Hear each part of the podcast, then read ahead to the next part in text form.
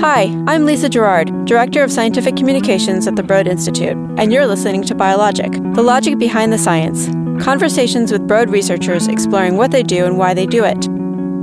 For this episode, I sat down with Mark Daly to talk about how modern tools for analyzing the genome are empowering the study of psychiatric disorders. Mark is an Institute member, co director of the program in medical and population genetics, an investigator with the Stanley Center for Psychiatric Research at the Broad Institute. He is also chief of the Analytic and Translational Genetics Unit at Massachusetts General Hospital. He and his lab are interested in analyzing the genome for insights into complex diseases such as Crohn's disease, ulcerative colitis, and schizophrenia. Mark has been involved with this field for the last three decades.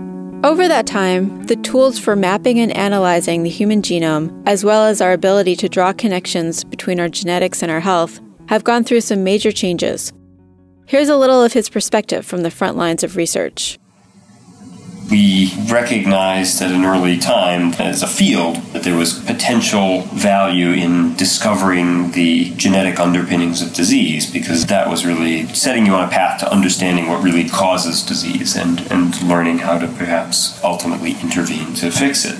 But we learned at the time when we were building maps in the 80s and 90s that we didn't really have the toolkit to do this at the time. I mean, at that time we didn't even have the, the sequence of the genome or knowledge of what all the genes were or how many genes there were. And then, uh, you know, so obviously we've come a long way. So it's an exciting time in, in human genetics because we have just a remarkable access to tools, not only sequencing tools for studying our patients, but also references that when we discover something in our patients or we take a group of patients and aim to discover what's unique about them, we have all of the available data that we need to make that comparison and to discover in our patient what's been seen before and what are maybe the handful of really unique variants or mutations that that individual has. So it's a you know, great time to be now, finally, after well more than 20 years for some of us, to actually see that we now have tools and technologies to tackle the discovery of genes for truly complex diseases. And so now it's up to us as we finish that job to actually figure out what all those discoveries teach us about the biology of disease and what we can do about it. Mark turned his attention to psychiatric disease more recently and discovered that there are some unique challenges to finding the genetic mutations that may underlie disorders in the brain. There was a long period of time in which you know, there was a general recognition of the heritability of psychiatric disease, but ambivalence about the, the model under which that takes place. But I think some time ago, some insightful researchers recognized that what was very likely the case was that there were many, many different genetic contributors because what we have in psychiatric disease is actually surprisingly very similar to what we have in, in phenotypes like adult stature which is there's an incredible heritability. And, and I think what surprises people sometimes is to learn that, you know, autism and schizophrenia have actually higher heritability than things like type 1 or type 2 diabetes or Crohn's disease or, or asthma or any of these types of things. So that's telling us that fundamentally the clues to disease largely reside in the genome that you're born with.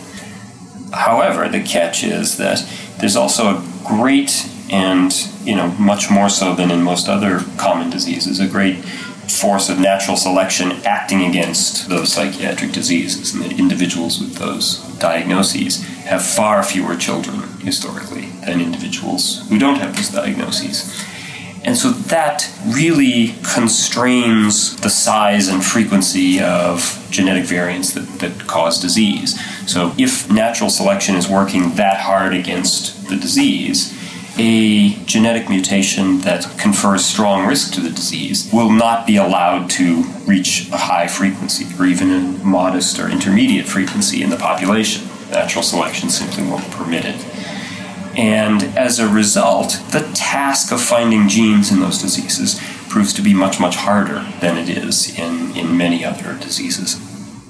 But genetics is still one of the most promising options for researchers who want to study the biology of these disorders. Modern analytical tools for probing the genome have helped make it easier. genetics really opens up these diseases really in a, in a way that there's almost no other alternative to because there's not any direct route into the biology of disease as there is in, in maybe immune diseases and cancers and so forth. Because obviously you can't just take a blood draw and learn something from it as you can with many other medical areas. And you know, for many brain diseases, there's not even any utility to imaging. You can't look at a brain in a scanner and say it has schizophrenia.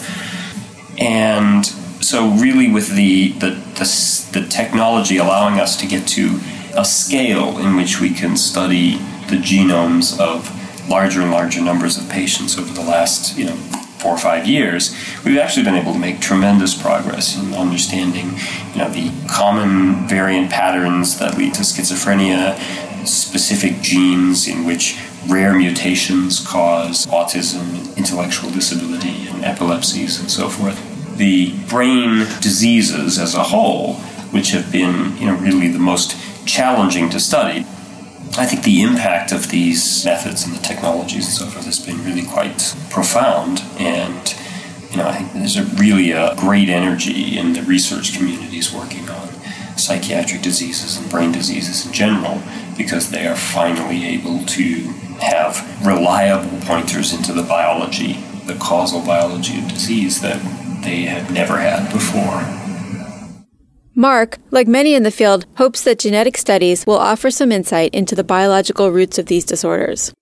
When I asked how he would define success in this area, he zeroed in on new diagnostics and therapeutics. That's you know, the, the overarching goal. And I think for complex diseases, very common diseases, you know, we're more focused on the therapeutic side of that because genetic, you know, the genetic architecture of a disease that has contributions from hundreds or maybe even thousands of different genes or corners of the genome is not something that is going to lend itself very easily to prediction. You're not going to be able to predict, you know, who's going to end up with a certain psychiatric disease particularly accurately from just your genome. But what we've lacked for decades are really, you know, fundamentally new and effective approaches to therapies. And this is the primary hope that unlocking the biology is the first step towards ultimately much more rational set of therapeutics that are available for brain and psychiatric diseases. And even in the short term, Mark pointed out that genomic studies are changing how these disorders are seen by the public. Genetics, and biology more generally, is working to mitigate the devastating social stigma of psychiatric disease you know, the very substantial progress in unlocking the genetics of autism and intellectual disability has had some, hopefully, positive impact on moving the needle of societal understanding that these disorders are not caused by bad parenting or vaccines or what have you. And that's just in the context of, you know, a lot of solid epidemiology that tells the same story.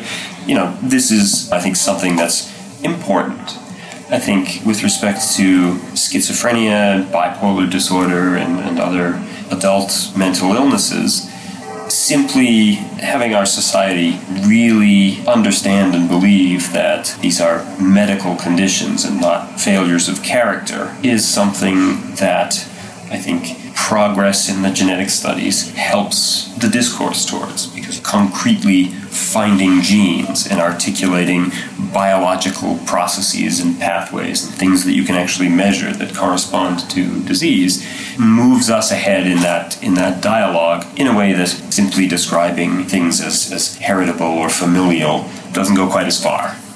And then we have some quite interesting findings with respect to the heterogeneity of autism, not in terms of different mutations, you know, having a deterministic outcome for a different different flavor of autism, but really understanding that there are relationships between the genetics of autism and the genetics of IQ and educational attainment, but in a positive direction. And that starting to understand, you know, that genetics isn't always, you know, telling us about what's broken. It can help us understand what things are sometimes working too well. And, you know, we don't need to think about fixing them, but think about how do we adjust to, to that. Advancing our understanding of disease through genetics can lead to these and other important outcomes along the way toward a long term therapeutic goal. You can read about Mark's research and learn about the computational tools his team is developing at broadinstitute.org. The BioLogic Podcast is available at broadinstitute.org as well as through SoundCloud, iTunes, Pocket Cast, and other podcast distributors. For The Broad, I'm Lisa Girard. This will be the final podcast I host as Director of Scientific Communications at Broad, but the series will continue with a new host, so keep looking for more great conversations with Broad researchers on BioLogic. And thanks for listening.